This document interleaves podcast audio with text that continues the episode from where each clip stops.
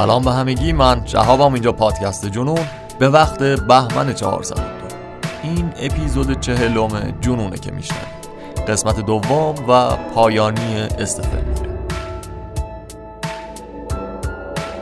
منبع این داستان ونیتی فیر با ترجمه ساناز بهره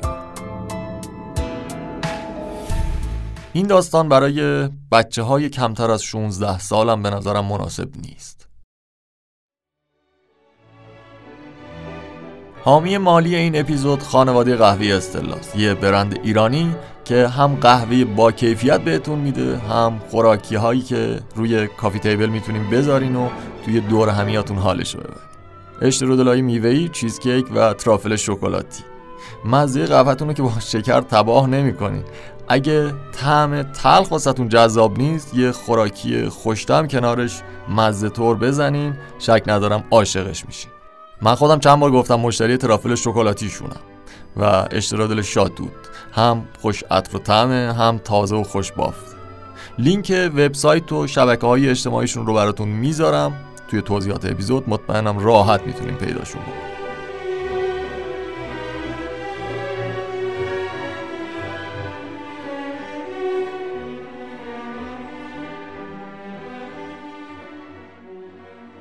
یه خلاصه بگیم از قسمت اول. توی قسمت قبل گفتیم که 11 دسامبر سال 1981 یک زن به اسم مارجی پالم توی پارکینگ فروشگاه کیمارت از خرید کریسمس برمیگشت که با لوله اسلحه یک قاتل سریالی مواجه شد. استفن مورین مارجی و ماشینش رو یک جا با هم دیگه میدزده. مورین گفتیم که قاتل سریالی فراموش شده است که حتی ویکیپدیای فارسی هم نداره. اقلا تا قبل از اینکه جنون در مورد صحبت کنه که مطمئنم نداشت. مورین درسته یک قاتل نسبتا گمنامه اما خیلی جانیه با چهل تا پنجاه تا قربانی زن و مرد. اصل شهرت مورین به خاطر تغییر قیافه و هویتش بوده که بهش لقب آفتاب پرست داده بودن. استفن مورین مارجی پالم رو میدزده. مارجی اما یک مسیحی خیلی متعصب دست می‌ذاره روی پیشونی مورین و میگه ارواح شیطانی و خبیس از این مرد فاصله بگیرین. یواش یواش یخ رابطه بینشون آب میشه و مورین و مارجی شروع می‌کنن به گپ زدن با هم دیگه. مورین از درد و مشکلاتش میگه اما مارجی بیشتر تمرکزش روی حرفهای مذهبی و معنوی بود تا شاید بتونه این مرد رو از این انحطاط نجات بده. یه بیوگرافی گفتیم ازشون که مارجی از یه خانواده بود که اکثرشون business leader بودن. پدرش هم اهل business بود خلبان جنگ جهانی. خودش هم هنر خونده بود مارجی خیلی زیبا foxy باهوش و با شوهرش بارت و بچه هاش که یه دختر و یک پسر بودن با همدیگه زندگی می‌کردن.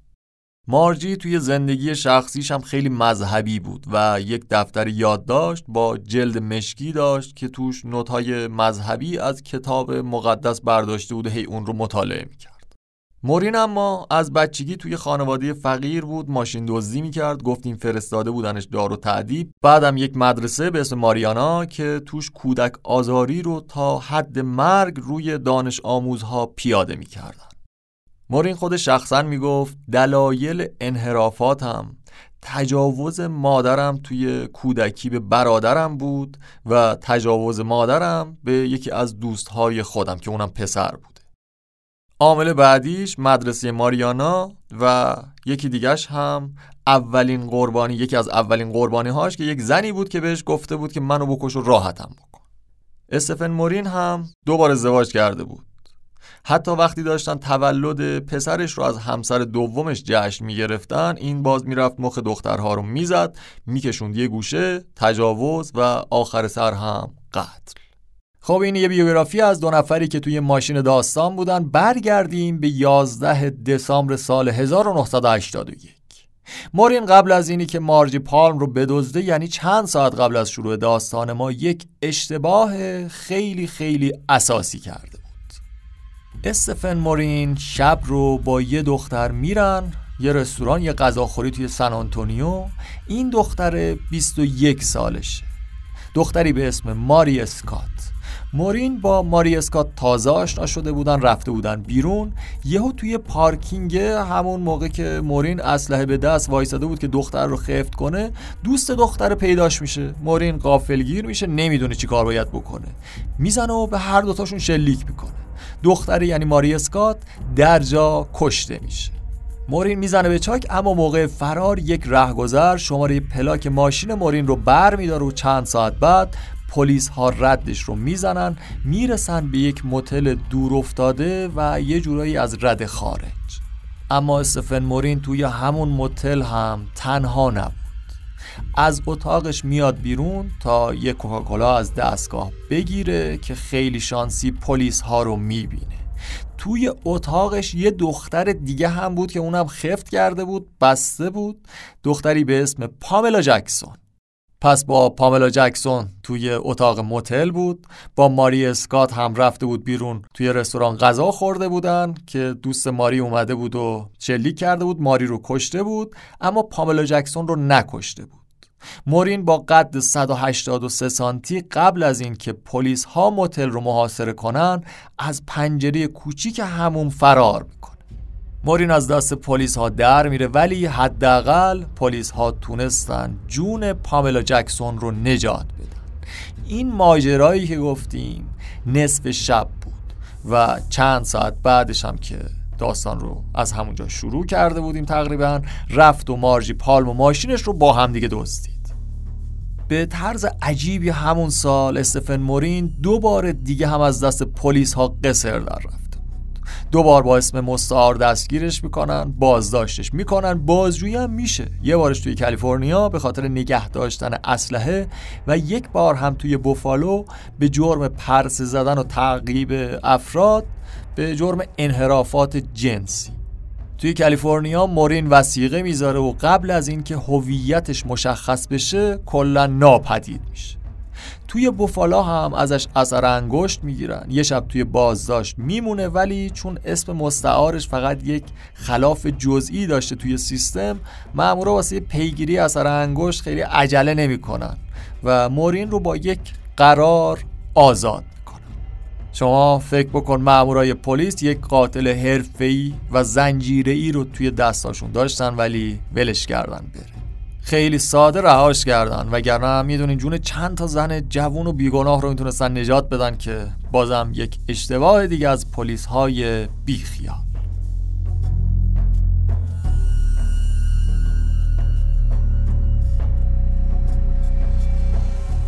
خب برگردیم به اونجای داستان که استفن مورین با مارجی پالم از سن آنتونیو هم خارج شده بودن توی جاده بودن. چند ساعت بعد که پالم و مورین اون سفر اجباری رو هم دیگه شروع کرده بودن. پالم بالاخره چند ساعت بعد از دزدیده شدنش از اخبار روز مطلع میشه. مورین با ماشین میره توی یه فروشگاه زنجیره‌ای فروشگاه 711 از پال می‌خواد که بره توی فروشگاه و روزنامه بگیره و سیگار و آبجو مارجی پال وارد فروشگاه خالی میشه. دیر وقت بوده کسی نیست.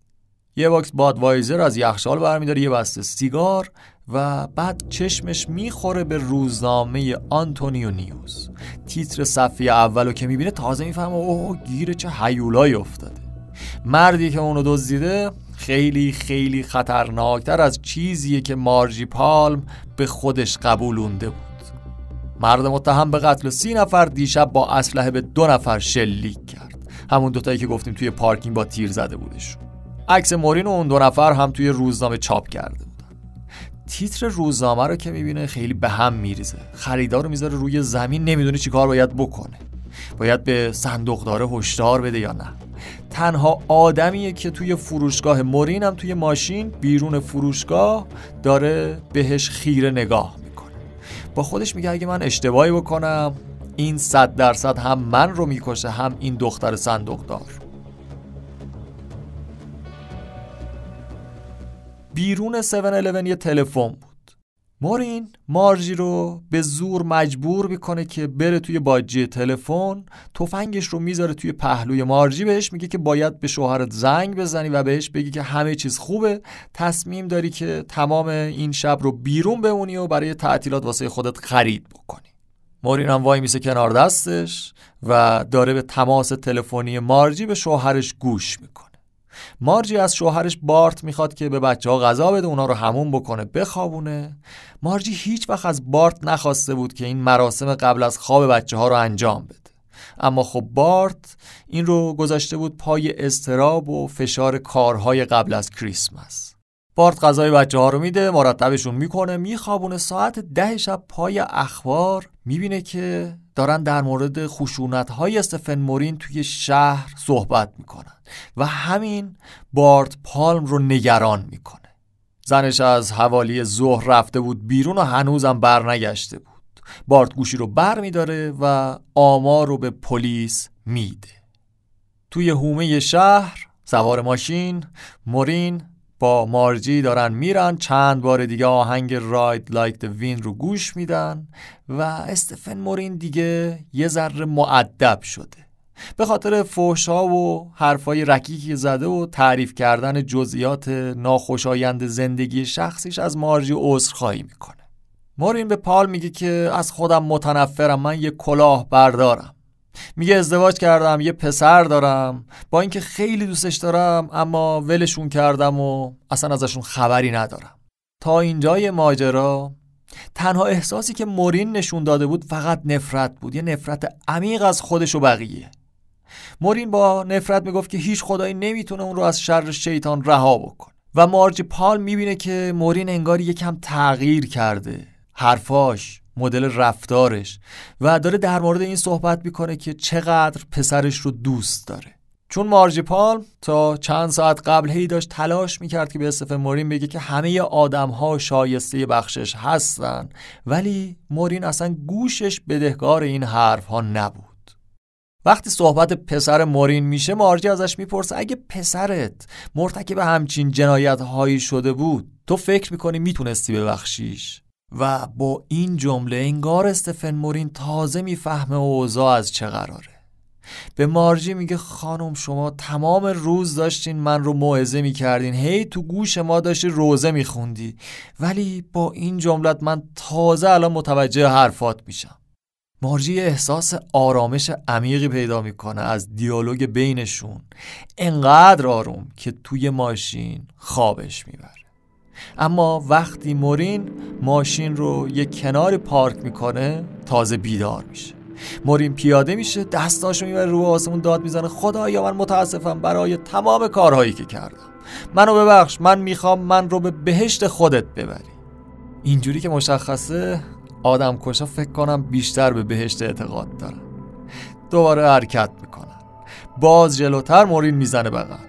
هفتیر خودش رو می‌کشه بیرون ولی گلوله هاش رو در میاره میریزه توی کیف مارجی.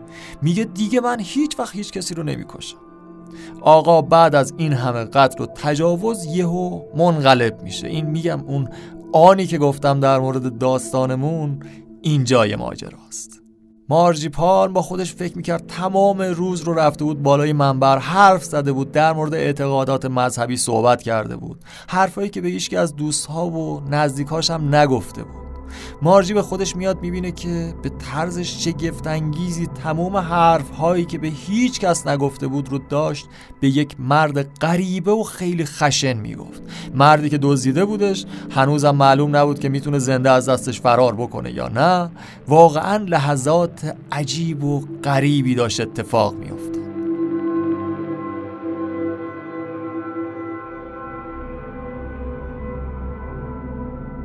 اصلا روابط توی این ماشین حرفا از اون عجیبتر تاثیر حرفاشون روی همدیگه اصلا برگ ریزونه داستان اینجوری شروع شد که مورین مارجی رو به عنوان یک قربانی دزدیده بود احتمالا می‌خواست بهش تجاوز بکنه و اون رو به قتل برسونه. ولی این زن انگار به قول ما با سعه صدر داشت با زن یهودی که خاکستر میره انگار با اون داشت حرف می‌زد. انقدر باش مهربون بوده و باهاش همدردی کرد که تونست اثر بذاره. پالم به استفن مورین میگه که کیشیش ها محبت خدا رو به زندانی ها موعظه می‌کنن. کسایی که خلاف و اشتباهی داشته باشن کسایی مثل تو که از راه مستقیم خارج شدن. بهش میگه ایمان به خدا به همه زندانیا کمک می‌کنه تا از نفرت رها بشن. پالم به مورین میگه که بیا بهت یه جای خوب نشون بدم برو اونجا. میگه یک مرکز تلونجلیس هست. توی فورث ورس تلونجلیس می‌دونین چیه؟ به مبلغ مذهبی که توی تلویزیون میاد تبلیغ می‌کنه مثلا کشیش تلویزیونی اینجوری میگن. روی استیج میرن میکروفون دست می‌گیرن و صحبت می‌کنن از اونا. استفن مورین هم تا این رو میشنوه خوشش میاد قبول می‌کنه میگه باشه میرم همونجا و اصل هم رو هم می‌ذارم روی میز همون کشیشه. مارجی پالم نمی‌دونست کجا دارن میرن. نمی‌دونست که یک ایستگاه اتوبوس توی یک شهر کوچیکی توی 65 مایلی شمال سن آنتونیا هست. اما یه حس درونی بهش می‌گفت دارن میرن به سمت یک ایستگاهی که مورین از اونجا سوار میشه و میره به سمت فورس ورس. مارجی پالم باز توی گوش مورین می‌خونه بیا اونجا پای منبر این کیشیشه مورین میگه آخه پولم ندارم آ مارجی میگه نگهدار یه جا. میره از خودپرداز 300 دلار پول می‌گیره میده به مورین باز حرکت می‌کنن به سمت شمال. سر راهشون از یه استیک هاوس رد میشن. مورین به مارجی میگه که توی یک شرایط متفاوتی دوست داشتم که تو رو به این استیک هاوس دعوت بکنم و واسه یه قرار دو نفره مثلا ببرمت اونجا. ولی نمیرن چون پولم کم داشتن. میرن تا بالاخره می‌رسن به ایستگاه اتوبوس و می‌فهمن که مورین با اتوبوس بعدی می‌تونه با یک توقف تو یاسین برسه به فورت ورس مارجی پالم برای مورین بلیت می‌خره میده دستش تا بتونه بره فورت ورس تلونجلیسته رو پیدا بکنه و خودش رو تسلیم اون بکنه و توی مسیر خدا قدم برداره. مورین از مارجی می‌پرسه تو نمی‌خوای با من بیای؟ مارجی بهش میگه من دو تا بچه توی خونه دارم. تو باید سوار اتوبوس بشی خدا همیشه همراه و پشت و پناه شماست. میرن پای اتوبوس. استفن مورین از مارجی اجازه می‌گیره که می‌تونم شما رو توی آغوش بکشم. مارجی هم اجازه میده. مورین پالم رو بغل می‌کنه گونش رو میبوسه و بعدش هم مارجی دفترچی دست نوشته های دینی خودش رو میده به مورین. همون دفترچه مشکیه که گفتم از کتاب مقدس نوت برداری می‌کرد. مارجی پالم بهش میگه این دفترچه رو همیشه همراه خودت داشته باش و به جای اسلحه از همین نوشته ها استفاده بکن. مورین دستش رو می‌کنه توی جیبش یک گوشواره با طرح صلیب و سنگ سبز در میاره و در عوض اون دفترچه میده به مارجی پالم حالا معلوم نیست این گوشواره رو از کی از کدوم قربانی پیچونده بوده اینش مشخص نیست. وقتی که مورین سوار اتوبوس میشه و میره مارجی پالم سوار ماشین خودش میشه خیلی سریع روی صندلی راننده میشینه و درها رو قفل می‌کنه. وقتی اتوبوس حرکت می‌کرد استفن مورین با یک لبخند گنده از پنجره دست کن می‌داد مثل بچههایی که دارن میرن به اردوی تابستون.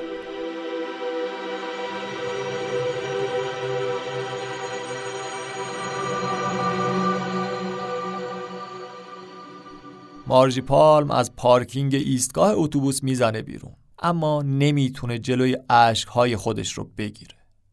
های های می‌زنه زیر گریه. بعدها مارجی تعریف می‌کنه که پلیس بهش گفته مشابه همون گوشواره صلیب تو رو استفن مورین به مقتولهای قبلی هم هدیه داده بوده استفن مورین احتمالا زمان آشنایی با این دخترها گوشواره رو هدیه می‌داده برای مخ کردنشون و موقع خداحافظی هم ازشون میگرفتتش که با اکثر اونها با گرفتن جونشون ودا می‌کرد. مارجی با سرعت به سمت خونه رانندگی می‌کنه عین گرگ و میش به شکل عجیبی هم غرق وحشت هم مملو از آرامش و با خودش احساس می‌کنه که اتفاق فوقلادهی برای اون افتاده. من تونستم یک آدم به قایت گنهکار رو تغییر بدم. وقتی وارد خیابون خودشون میشه پلیس هم پشت سرش میاد توی خیابون. شوهرش بارت اولش با دیدن مارجی که حال خوبی داره یه ذره شاکی میشه. چون فکر می‌کرد همه رو نگران کرده بعد با بیخیالی الان خودش لبخند ملیح به لب برگشته خونه هم نیست الان کجا بوده. بارت به مارجی میگه لعنتی کجا بودی؟ من فکر می‌کردم تو گیر همون متجاوز معروف افتادی. مارجی میگه اتفاقا با همون بودم. کیفش رو باز می‌کنه تا گلوله های تفنگ استفن مورین رو به شوهرش نشون بده. مامورای پلیس هم همون موقع جمع شده بودن همه با دهن باز داشتن پچ پچ می‌کردن. تعجب کرده بودن از اینکه این زن هیچ آسیبی ندیده بود. به مارجی و شوهرش بارت میگن که شما واقعا خوششانس ترین هایید مارجی میگه من اصلا نمی‌خوام به هیچ چیزی الان فکر بکنم. من الان فقط به یک نوشیدنی احتیاج دارم نوشیدنی الکلی. یکی از مامورا داد می‌زنه بهش نوشیدنی بدین. بارت برای پالم یه کوکتل مارتینی درست می‌کنه. بعدش این زوج روی صندلی عقب ماشین تیم پلیس ها میشینن تا برن به ایستگاه پلیس. مارجی پال مارتینی به دست نشه از اتفاقا خوشحال از زنده بودن و البته سرخوش از منقلب کردن یک حیولای مجسم. توی اداره پلیس تازه عمق فاجعه و واقعیت برای مارجی روشن میشه. چون اون فکر می‌کرد نهایتش به دو نفر شلیک کرده دیگه. عکس هایی از 15 یا 20 مرد مختلف رو به مارجی نشون میدن که همه اونها استفن مورین بودن. مورین با قیافه و شکل های مختلف. مارجی میگه اون لحظه احساس کردم یک نفر با چوب بیسبال داره من رو می‌زنه. اصلا نمی‌تونستم اون لحظه رو درک بکنم. بعد پلیس عکس هایی از صحنه های جنایت رو به مارجی نشون میده. این که استفن مورین چه توانایی هایی داشته. عکس هایی از قربانی هایی که بسته شده بودن بهشون تجاوز شده بود یا به قتل رسیده بودن. و مارجی پال میگه حالم داشت به هم می‌خورد. خیلی برام منزجر کننده بود.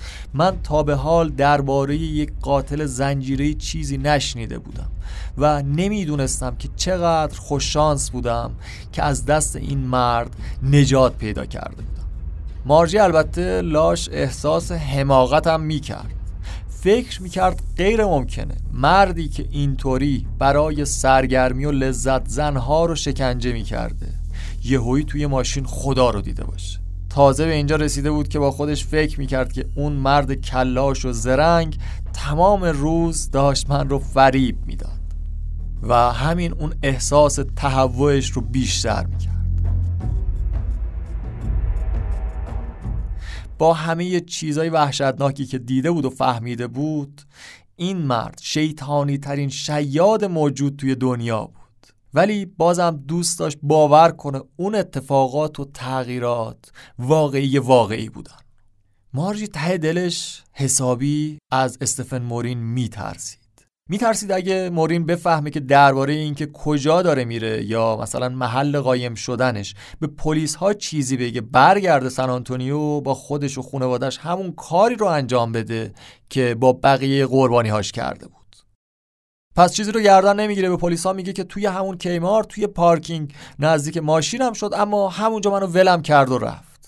پلیس ها قاعدتا باید میفهمیدن که مارجی داره دروغ میگه. غیر ممکن بود که همچین مرد خلافکاری که این همه سال از دست پلیس فرار می‌کرده.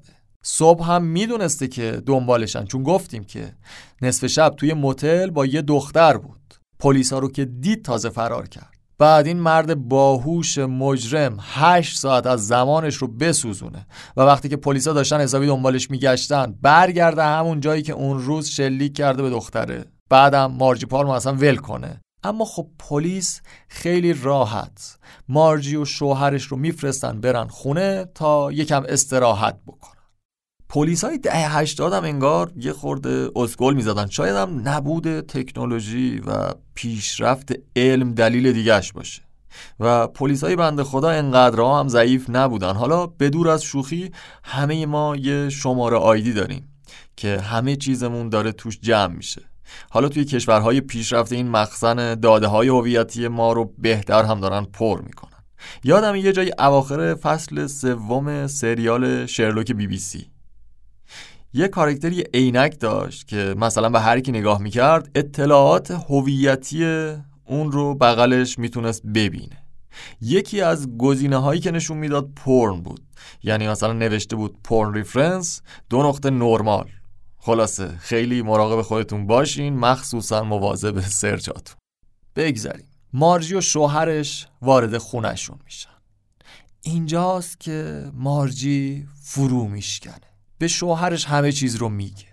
مارجی دقیقا می‌دونه که مورین کجاست. اتوبوسش کمتر از یک ساعت دیگه می‌رسید به ایستگاه آستین. قبل از اینکه برای ساعت سه و نیم به سمت فورت ورس به سمت اون کیشیش سخنرانه حرکت بکنه ساعت الان چنده؟ دقیقا ساعت دو و چل و پنج دقیقه بود. بارت خیلی اصرار داره که به پلیس ها خبر بدیم. میگه اگه مورین یکی دیگر رو بکشه چی؟ تو فرصت این رو داری که جلوش رو بگیری ها؟ ولی انگار نمی‌خوای این کار رو بکنی. اگر به پلیس نگیم گناهش گردن خودت. مارجی رضایت میده بارت هم زنگ می‌زنه به ایستگاه پلیس سن آنتونیو واسهشون توضیح میده که چرا مارجی حقیقت رو بهشون نگفته. بعدش هم زنگ می‌زنه به اداره پلیس محلی اف بی آی مأموری که با بارت صحبت می‌کنه خیلی تشکر می‌کنه ازش به خاطر اطلاعاتی که بهشون دادن. اما به شدت شک داشتن که استفن مورین واقعا توی اون ایستگاه اتوبوسی که میگن یعنی ایستگاه اتوبوس آستین باشه. مأمور اف بی آی میگه ما سالهاست که دنبال این مردیم. اون بعیده که همچین کار احمقانه انجام بده. صد مطمئنم که اونجا نیستش. ولی با این حال نیروهای پلیس اعزام میشن به ایستگاه اتوبوس آستی جایی که کل ساختمون رو محاصره می‌کنه. یک افسر زن پلیس با لباس شخصی وارد ایستگاه اتوبوس میشه و وقتی مورین رو می‌بینه که در آرامش کامل روی نیمکت منتظر اتوبوس نشسته و توی دستش هم کتابچه مقدس مارجی و داره اون رو می‌خونه اصلا شکه میشه. استفن مورین همیشه به بقیه می‌گفته به خاطر تجربه ها و خاطرات وحشتناکی که از مؤسسات و زندان ها توی بچگی و جوونیش داشته. هیچ وقت و تحت هیچ شرایطی حاضر نیست که دوباره به زندان برگرده. اما وقتی که اون افسره به مورین نزدیک میشه و خودش رو خیلی آروم معرفی می‌کنه می‌بینه که هفتیر مورین هنوز خالیه. انگار مورین به نصیحت مارجی گوش داده بود و حالا اون دفترچه با جلد چرمی جایگزین اسلحش شده بود. مورین هم دستهاشو میاره جلو و بدون هیچ مقاومتی خودش رو به قانون تقدیم می‌کنه. و همینجا یکی از عجیبترین و خفنترین قاتل های سریالی آمریکا دستگیر میشه.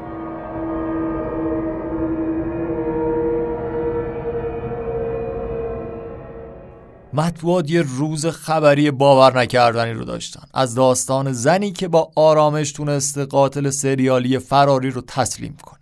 یه افسر جنایت های جنسی میگه این فوقلاده ترین چیزیه که توی این پنج سال اخیر شنیدم. راستش برای خود منم خیلی چیز عجیبیه این داستان. یه کاراگاه پلیس به روزنامه سان فرانسیسکو ساندی میگه اون یک زن با اعتقادات قویه. مارجی پالم خیلی دعا می‌کرده و همینجوری مورین رو نرم کرد. با همین اعتقاداتش بوده که تونسته استفن مورین رو قانع کنه تا اون رو رها بکنه و آزادش کنه. و در ضمن اسلحهش رو خالی کنه و به حرفها و معزه های این زن هم گوش بده. چند ماه از دستگیری استفن مورین میگذره. مارجی پالم دیگه کاملا باور کرده بود که اون روز استفن مورین خدا رو دیده و به کل تغییر کرده. مارجی به قول بعضی دیگه فازشو گرفته بود که خدا حرف می‌زد و کلمات از دهان من خارج می‌شد. خیلی نطق گرم و گیرایی داشت. ولی این چیزی بود که مارجی بهش فکر می‌کرد و قبولش داشت. قربانی های بازمونده از مورین یا خونواده های قربانی ها و از همه بدتر. دادستان های تگزاس خیلی سختتر از این حرفا بودن که بخوان تغییر مورین رو باور بکنن. دادگاه های قتل استفن مورین شروع میشه. اولیش برای قتل ماری اسکات. توی همون پارکینگی که گفتیم به ماری اسکات و دوست شلیک کرد. بعد از اینکه توی ایستگاه دستگیرش می‌کنن سریع دادگاه این دختر شروع میشه. فقط چهار ماه بعد از قتل اسکات قاتل سریالی داستان ما توی دادگاه توی تگزاس وایساده بود و دادستان منطقه آقای رید آر دبل ای دی داشت دادخواست جلسه رو می‌خوند که مورین از جاش میپره میگه توی حضور هیئت منصفه و البته حضور خداوند من به گناه های خودم اعتراف می‌کنم. وکیلاش و دادستان یهو بهش میپرن. چی داری میگی؟ اصلا می‌دونی این حرفی که داری می‌زنی توی دادگاه؟ جلوی قاضی و هیئت منصفه چه معنی داره؟ می‌دونی با این حرفت باید قید آزادی رو کلا بزنی؟ حبس ابدی که در انتظارته تازه اگر شانس بیاری و بهت اعدام ندن. چون تگزاس شوخی نداره. نوامبر 2023 همین چند ماه پیش یک نیتیو آمریکایی رو اعدام کرد. حالا شما فکر کن مورین توی اوایل دهه 80 میلادی نه که دفاع نکرد که حتی اومد و شخصا اعتراف کرد و کل فرصت دفاعش رو داشت مینداخت توی سطل زواله مورین به وکیلاش میگه تنها دفاع و مذاکره که من می‌خوام داشته باشم فقط و فقط با خدای خودم. دادستان رید. میگه که در طول دادگاه و صدور حکم تنها دفاع مورین این بود که می‌گفت عیسی مسیح رو پیدا کرد. به هیئت منصفه از پشت یک مانع ضد گلوله یه نقل قولی از کتاب مقدس میگه. میگه هر انسانی که به مسیح پناه آورده باشد مخلوق جدیدی است و مسائل گذشته از بین رفته است. فکر کنم یه چیزی تو مایه توبه خودمون یکی از وکیلاش میگه استفن مورین مثل یک زباله زمینی بود یه توفاله اجتماعی یه قاتل آدم ربا یه دوز یه متجاوز به زنها که حالا داشت توی دادگاه ادعا می‌کرد تغییر کرده و دوباره متولد شده. مارجی هم به عنوان شاهد میخوانش که بیاد توی صحنه دادگاه. برای دفاع تا بیاد در مورد تغییرات مذهبی متهم شهادت بده. وکیل های مورین هم سعی می‌کردن روی همین تغییرات خیلی مانور بدن و فاز معنوی به دادگاه بدن تا تغییر موکل رو از یک قاتل سنگدل به مردی که خودش رو همه جوره تقدیم قانون کرده تبدیل کنن. درست هم می‌گفتن چه زمان دستگیریش چه توی جلسات دادگاه و روی یه چیز دیگه ای هم خیلی می اومدن و پافشاری می‌کنن اینکه این تغییرها می‌تونن یک درس عبرت عالی باشن برای بقیه آدم ها برای مردمی که پشت دیوارهای زندون هستن. حتی برای خیلی از زندانی ها که هنوز مثل مورین به اون آدم بیالایش و به اون اصل خودشون برنگشتن. هیئت منصفه وقتی حرف های چند تا از بازمونده های جنایت های مورین رو شنیدن بیشتر از دو ساعت با هم دیگه مشورت کردن. و در نهایت حکم صادر شد. استفن مورین محکوم میشه به مجازات اعدام و باید با زندگیش ودا رئیس هیئت منصفه میاد توی دادگاه و میگه می‌تونیم قبول کنیم که اون یک مسیحی دوباره متولد شده است. متحول شده. اما دیگه از همون نخواین که این رو گارانتی بکنیم که اون کسی رو نمی‌کشه. خب این از دادگاه اولش برای قتل ماری اسکات. برای همین اولین محاکمهش مورین با یه خودشیفتگی خاصی درخواست داده بود که خودش به عنوان وکیلش توی دادگاه عمل کنه. فکر کنم به امید اینکه مثل تدباندی یه خودی نشون بده. اما قاضی این درخواستش رو رد می‌کنه.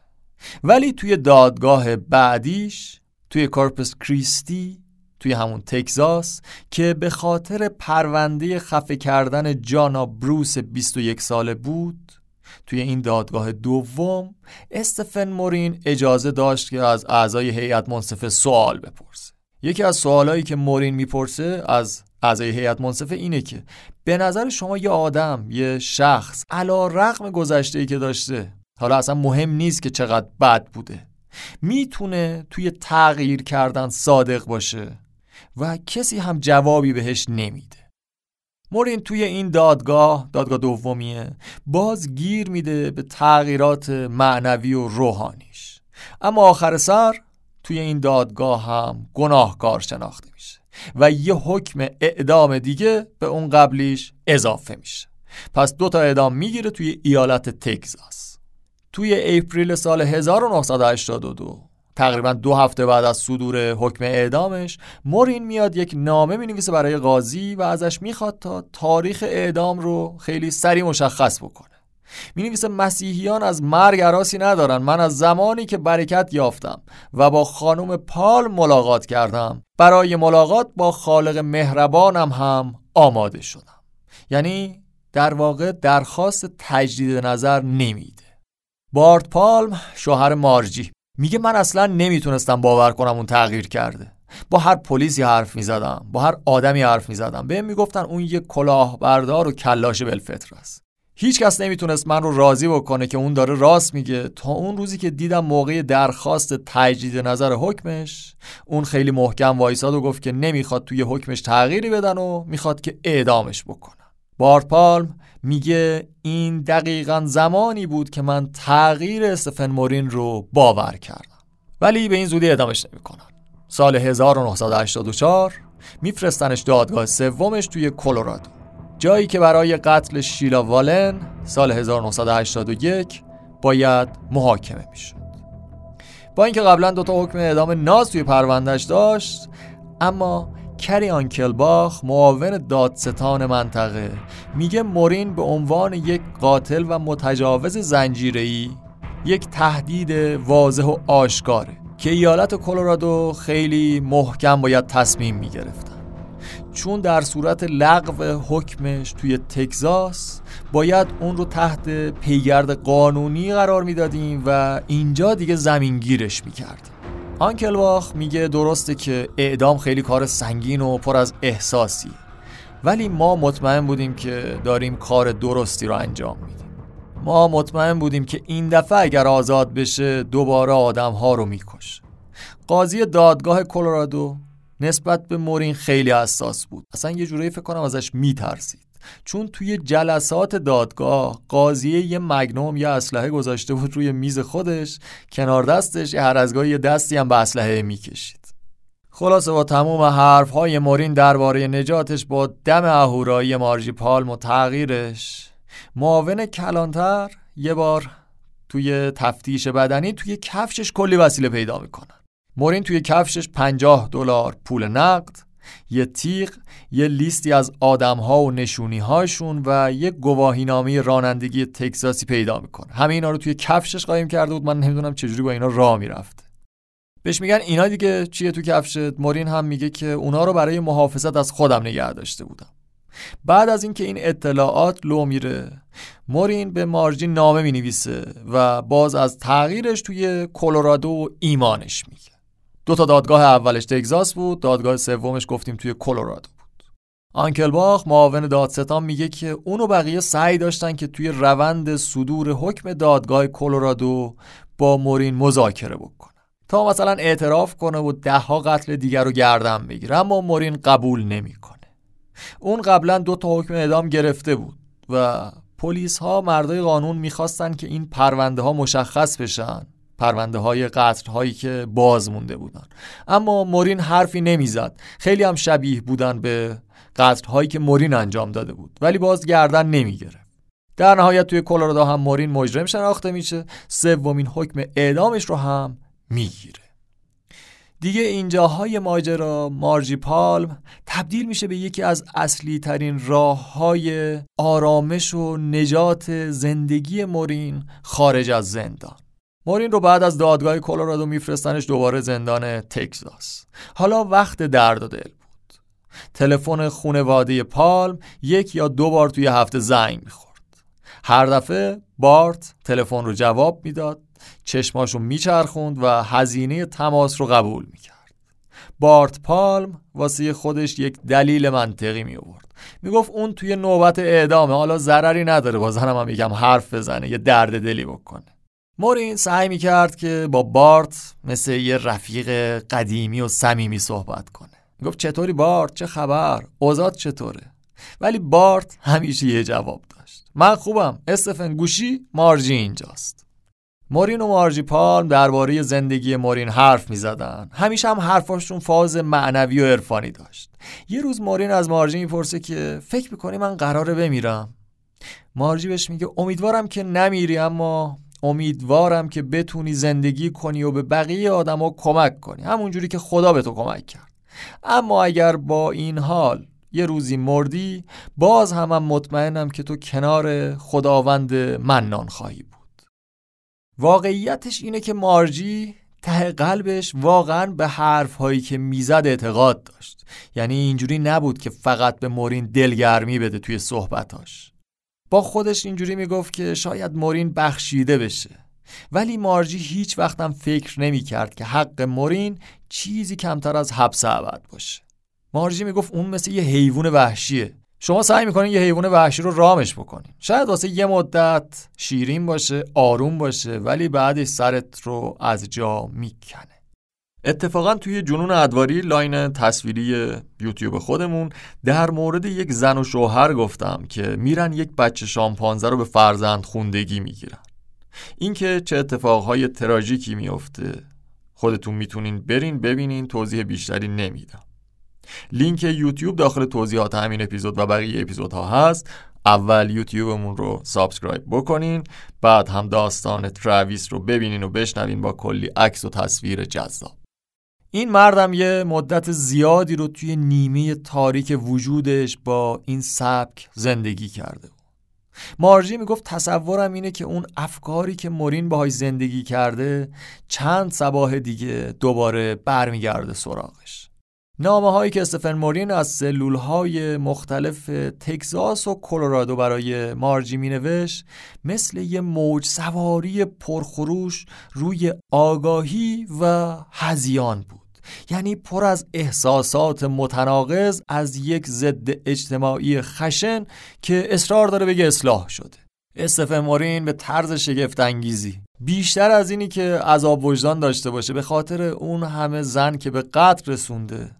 نگران اینه که زندگی بارت و مارجی رو به هم ریخته. توی یکی از نامه هایی که نوشته بود به مارجی میگه اگه بارت خیلی به من حس مهر و محبت نداره من خیلی دقیق درکش می‌کنم. بهش هم حق میدم. واسه هر مردی سخته که کسی به حریم شخصی خانوادش تجاوز بکنه.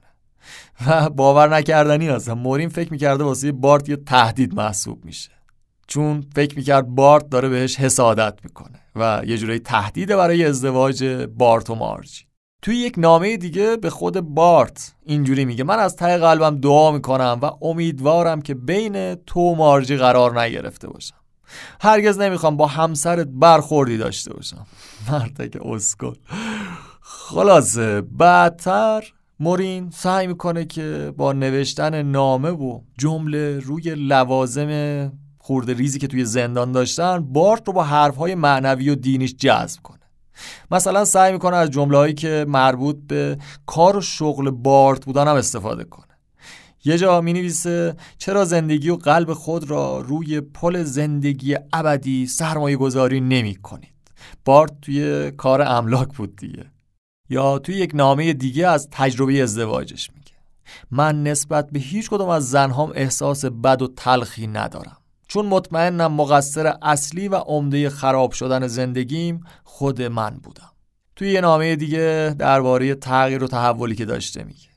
وقتی خانم پالم من رو توی ایستگاه پیاده کرد خیلی راحت می‌تونستم فرار کنم اما در عوض بیشتر از چند ساعت توی ایستگاه اتوبوس با یک جیب پر از گلوله و تفنگ خالی در انتظار سرنوشتی نشستم که پروردگارمان برای من در نظر گرفته من نشسته بودم و با گرمی فراتر از چیزی که به زبون میارم متون مقدس مارجی پالم رو میخوندم. فشنگاشو گفتیم ریخت توی کیف مارجی منظورش فشنگهای اضافه که همراهش بوده. ولی هر بارم که پای گردن گرفتن اشتباه ها و مسئولیت پذیری پیش می اومد استفن مورین جا خالی می‌داد. حتی توی همون نامه هاش گفته بود علاوه به همه این تغییر و تحولا یک چهارم جنایت هایی رو که بهشون متهم شدم اصلا انجام ندادم. توی زندان سال 1984 استفن مورین یه ایده جدید می‌زنه به کلش. فروختن داستان زندگی نامش و حق چاپش و بالاتر از اون امتیاز ساخت فیلم زندگیش. اون واسه خودش داشت رویا پردازی می‌کرد. می‌گفت این داستان بر اساس جنایت های من نیست. این مراحل و گذر زندگی یک کودک بیگناهه که از والدین مدرسه فلان و فلان به سمت اعدام کشیده شده دیگه خیلی داشت توی رویا پردازی پیش می‌رفت. واسه خودش حساب کتاب می‌کرد که مثلا 20 درصد از سودش رو نگه میدارم واسه خودم 10 درصدش رو میدم مؤسسه خیریه فلان 5 درصد و واسه یه صندوق امانات پسرم نگه میدارم که بعدا بره درس بخونه تو خیابونا. نمونه. خلاصه که درست استفن مورین قوی و امیدوار بود. ولی همیشه هم ادعا می‌کرد که من دیگه چیزی نمی‌خوام. فقط می‌خوام که یه پایان تراژیک به پایان خوب تبدیل بشه.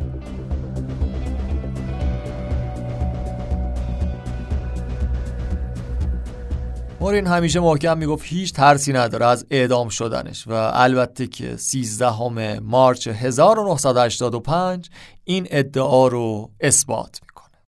توی راه رو به سمت اتاق اعدام. این مرد 34 ساله خیلی پر انرژی بود با شوخ طبعی. میگه کسی اینجا نمی‌خواد به جای اون اتاق بره ماهیگیری و میبرنش به اتاق اعدام. اون رو به صندلی مخصوص میبندن. مسئولین یه چهل دقیقه درگیر بودن تا بتونن یک رگ سالم تو بدنش پیدا کنن. به خاطر تزریق مواد همه رگهاش در و داغون شده بودن. در مورد مورین نمی‌دونم به کجا اما بالاخره یک راهی به شریانهاش پیدا می‌کنن و سوزن رو واردش می‌کنن و استفن مورین توی کل پروسه در آرامش کامل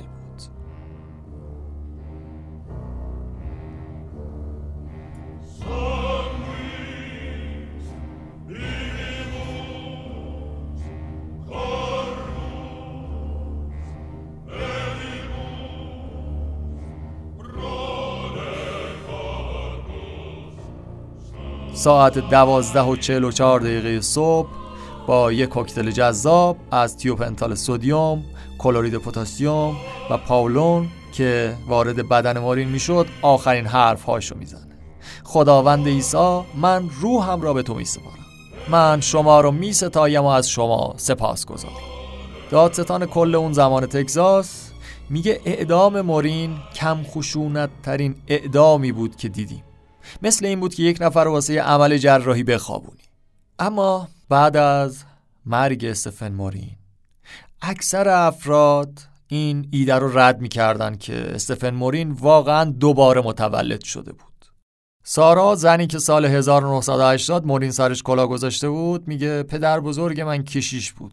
به خدا ایمان دارم. جوری که انگار هیچ چیز دیگه وجود نداره. ولی واقعا بعید می‌دونم که مورین مورد محافظت خدا قرار گرفته باشه. اون دختر 14 ساله بود که گفتیم مورین دهنش رو بس بهش تجاوز کرد شکنجش کرد. همون که دوست خواهرش بود. اون میگه مورین فقط دنبال یه بهونه و یه راهی بود که از مجازات اعدام فرار کنه. این دختره اولین شاهد محاکمه قتل مورین بود. خب خیلی هم زجر کشیده بود و هنوز هم زخمهای روحی از مورین رو داشت به دوش می‌کشید. با این حال این دختره وقتی که فهمید مورین اعدام میشه می‌زنه زیر گریه. میگه اینو احمقانه نیست. این حقیقت که من یک نفر رو کشتم. با اینکه واقعا کسی رو نکشته بود اما این احساس رو داشت که به خاطر شهادتش علیه مورین انگار مثلا اونو کشته باشه. این دختر 14 ساله الان سال 2023 خیلی بزرگ شده. الان فن فیلم های ترسناک مثل اره که یه قاتلی قربانی هاشو شکنجه های جسمی و روانی می‌کنه. این زنه میگه این مدل فیلم ها برام خیلی الهام بخشن دوست دارم ببینم مردم چطوری از پسش برمیان و جون سالم در می‌برن. من خودم به شخص طرفدار این فیلم ها نیستم ولی تا جایی که دیدم نهایت یکیشون نهایت دوتاشون بتونن در برن. بگذاریم بریم سراغ زنی که الهام بخش واقعی قاتل داستان ما بود. مارجی پال. مارجی خیلی دوست نداشت که در مورد خاطرات اون روز و آدم ربایی خودش حرفی بزنه چون هم زندگی شخصیش براش مهم بود و البته زندگی معنویش. یعنی دوست نداشت توی جامعه به عنوان یه مسیحی تند رو بشناسنش. چون ممکنه بقیه فکر کنن عقلش رو از دست داده. مارجی با چند تا مصاحبه محلی موافقت می‌کنه ولی نه به اسم خودش. با اسم دخترش تصویر صورتش هم میگه نشون ندن خیلی از مصاحبه ها با شبکه ها و خبرگزاری خفن هم رد می‌کنه. مارجی هم مثل اکثر بازمونده های مورین که باهاشون توی مقاله صحبت کردن دنبال روانکاوی نرفت. مارجی فقط برای درمانش حدود ده سال قبل پیشنهاد دخترش نوئل شروع می‌کنه به نوشتن. نوشتن در مورد این تجربه عجیبی که اون روز داشته. ناگفته نمونه. دختر مارجی یعنی نوئل روان درمانگر توی مسائل خانواده و ازدواج و البته که متخصص تروما هم هست. همین نوئل خیلی تونسته با مارجی همدردی بکنه و مادرش رو ترغیب بکنه تا با یه واقعیت پیچیده تر از اون چیزی که تحمل کرده رو به رو بشه. مارجی میگه من فقط یه جواب دارم. من یک داستان دارم. مارجی میگه توی این چند سال گذشته خیلی در مورد آسیب های روحی رشد کردم. یاد گرفتم چجوری در مورد این چیزا با بقیه حرف بزنم. میگه ای کاش اینها رو همون موقع توی سی سالگی می‌دونستم که با مورین بیشتر در مورد جنایتاش حرف بزنم وقتی که توی زندان بود. تا اون هم خودش رو در قبال جنایتهاش کاملا مسئول بدونه. اگر اینطوری می‌شد هم مورین با خانواده قربانیهاش صحبت می‌کرد. هم با مقامات قضایی در مورد بقیه قتل هایی که مزنونشون بود. یعنی یه جوری همکاری می‌کرد. مارجی میگه من توی سی سالگی اون زبون لازم رو نداشتم. اما اگر اون هنوز زنده بود یعنی اعدامش نمی‌کردن این دقیقا همون کاری بود که من می‌تونستم انجامش بدم. خانواده پالم شاید به ظاهر به طرز شگفتانگیزی زندگی خودشون رو بعد از اون آدم ربایی خیلی عادی ادامه دادن. اما واقعیت اینجوری نبود. مارجی میگه من نمی‌دونم چرا ما از شر اون هیچ و خلاص نشدیم. بارت پالم شوهرش هم به نویسنده میگه من فکر می‌کنم این یه اتفاق مطلق و منحصر به فرد بود که دیگه هیچ وقتم تکرار نمیشه. مکان اشتباه زمان اشتباه. ولی به نظر شخص خود من مکان درست زمان درست و فارغ از اینکه چه اعتقادی داریم رفتار درست مارجی بود که تونست یک قاتل سریالی رو مجاب کنه که خودش رو تسلیم قانون بکنه. نویسنده مقاله میگه بعد از گذروندن روزها با خانواده پالم توی سن آنتونیو می‌تونم درک کنم که این مورین رو چجوری تونستن مسهور مهربونی و آرامش بکنن. نویسنده میگه با مارجی و دخترش میشستیم پای نتفلیکس. سریال مایند هانتر رو با هم دیگه می‌دیدیم ولی گاهی که صحنه واسه مارجی یا نوئل پرفشار می‌شد یهو تلویزیون رو خاموش می‌کردن چراغا رو روشن می‌کردن تا یه ذره مخشون رو ریلکس بکنن زمان اجرای حکم. مورین از مارجی خواسته بود که برای مراسم اعدامش بره. یعنی همون سال 1985 مارجی بره و موقع اعدام کنارش باشه. ولی مارجی قبول نکرده بود. تصمیم گرفته بود که اون روز خونه بمونه و با شوهر خودش وقت بگذرونه. اما یه روز قبل از اعدامش مارجی رفته بود به اون زندان بدنامی که مورین توش بود. میره برای ملاقات. سفر طولانی بود. مارجی پال میره به هیوستون البته با پرواز بعدش از پارکینگ زندان با یه کشیش سفرشون به داخل زندان شروع میشه. ساختمون زندان آجر قرمز بود با سیم خاردارهای مارپیچ بالای نرده های بلند تابلوهای برق فشار قوی برجهای بلند نگهبانی اما داخل زندان بعد یه ایست بازرسی و یه در فلزی سنگین اینجوری که مارجی میگه نگهبان زندان مارجی رو توی آغوش می‌گیره و خیلی گرم باهاش احوال پرسی می‌کنه. مارجی میگه یادم میاد که اون زمان یه پنجره باز بود به سمت نسیم مطبوع و عطرهای درختای سبز باغچه که میومد به سمت داخل. بعدش منو بردن یه اتاقی. مورین هم به داخل این اتاق هدایت کردن و اون پشت یه پارتیشن شیشه ای نشست. مارین انجیل خودش آورده بود و اون دستش هم یه قوطی اسپرایت داشت. یه لبخند بزرگم روی صورتش بود. مارجی میگه اون خوشحال بود. بهم گفت که من برای مردن آمادم. احساس خوبی دارم. از اینجا به بعد من با خداوند خواهم بود. نویسنده مقاله میگه برای ما قطعا باور کردنی نیست که مورین می‌تونه چند ساعت قبل از اعدامش واقعا خوشحال باشه. اما مارجی به هم عکس های اون روز رو نشون داد. از این عکس فوریا که سرپرست اون روز توی زندان گرفته بود. مارین اینه یه محصل توی آخرین روز مدرسه مثل یه بچه دبیرستانی که داره فارغ و تحصیل میشه یه لبخند بیریا روی صورتش داره. توی این آخرین ملاقات مارجی عکس بچه های کوچولوش هم می‌بره به مورین نشون میده.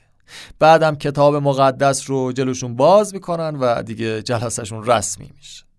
مارجی میگه ما دست همو گرفتیم دعا کردیم. استفن مورین گفت که برای چیزایی که توی زندگیم بودن خیلی متاسفم. کاش که می‌تونستم و واقعا یه کاری واسهشون می‌کردم. مورین به مارجی میگه متاسفم که تو رو اون روز دزدیدم. ولی نه واقعا نه. حقیقتش خیلی خوشحالم که با همدیگه آشنا شدیم. چون تو زندگی منو تغییر دادی. من دیگه اون آدم قبلی نیستم. من الان خیلی دوست و رفیق دارم. کلی آدم هستن که منو واقعا دوستم دارن. بعد از دیدن سریال مایند هانتر مارجی و دخترش نوئل از نویسنده دعوت می‌کنن که بشینن پشت کانتر پیشخونه آشپزخونه و یه گپی بزنن. باز بحث میره روی مورین. مارجی میگه وایسا یه نگاهی به نامه های مورین بندازیم که از زندان واسم مینوشت. مارجی با سن و سال بالا ولی هنوزم سر حال صورت استخونی. موها بلوند پر. لیلا فروهرتور با شیطنت دخترونه نامه ها رو میاره و بسات اکیپ دیگه همون جیجی واجی رو پهم می‌کنه. نوئل داره آیس امریکانو درست می‌کنه. قهوه منم انقدر پای رکورد مون که آیس شد قهوه های اصطلاح خیلی عطرشون خوبه. اگه اهلش هستین بهتون پیشنهاد می‌کنم. امتحانش کن. اولین پاکت نامه مورین به مارجی یه sticker unicorn روی پاکت یعنی تصویر اسب تکشاخ. زیرش هم نوشته بود یک آهنگ جدید برای خداوند بخوان. به تاریخ سپتامبر 1982 یه جایی از نامه داخل همین پاکت نوشته بود یک بار گفتی که هرگز از من دست نمی‌کشی. می‌خواهم از تو برای پایبندی به قولت تشکر بکنم مورین توی یک نامه دیگه یه ابراز محبت قافلگیر کننده ای کرده بود. زبل دختر باز بود. این با کاپوت ماشین بالا زدن مخ نمی‌زده. البته که گویا خیلی مرد جذاب و خوش صحبتی بوده جمله پیچیده ای هم نگفته بوده. یه جمله دو کلمه ای که خیلی کم استفاده می‌کنیم. شاید شبیه یک شیشه است بین آدما. مورین به مارج گفته بود دوستت دارم. نویسنده میگه اینو که توی نامه دیدم برگام ریخت با دهن باز مارجی رو نگاهش کردم اما مارجی اصلا انگار که متوجه تعجب من نشده باشه. یعنی در واقع اینجوری نشون میده. مارجی هم دختر فوق العاده زرنگی بود انقدر زرنگ که نه تنها دم به تله قاتل سریالی خطرناک نداده بود که حتی رامش هم کرده بود و اصلا گیرش انداخته بود. اکثر قاتل سریالیا اینجوریه که یکی از قربانی هاشون فرار می‌کنه اینجوری گیر میافتن. ولی این دختر نمی‌دونم چی بگم در موردش. با هوش خیلی بالاش با نجابتش اعتقادش تمرکزش زنانگیش نمی‌دونم شما بگین توی کامنت ها چجوری مسیر زندگی خودش و یه قاتل سریالی رو عوض می‌کنه؟ نویسنده مقاله از مارجی می‌پرسه راستشو بگو وقتی این کلمات رو واسه بار اول میخوندی چه احساسی داشتی؟ مارجی میگه واقعیتش واسم خیلی تأثیر گذاره این از داد و فریاد کردن توی ماشین و فوش دادن به من رسیده بود به جمله دوستت دارم. نقطه پایان این اپیزود چهلم جنون بود که شنید امیدوارم که ازش لذت برده باشید مرسی از همتون که پادکست جنون رو حمایت می‌کنین. چه حامی باش چه توی شبکه های اجتماعی و اینکه ما رو به همه دوست های باحالتون معرفی می‌کنین قسمت چهلممون رو با یه موزیک باحال و خوشمود تموم بکنیم. دم همگیتون گرم.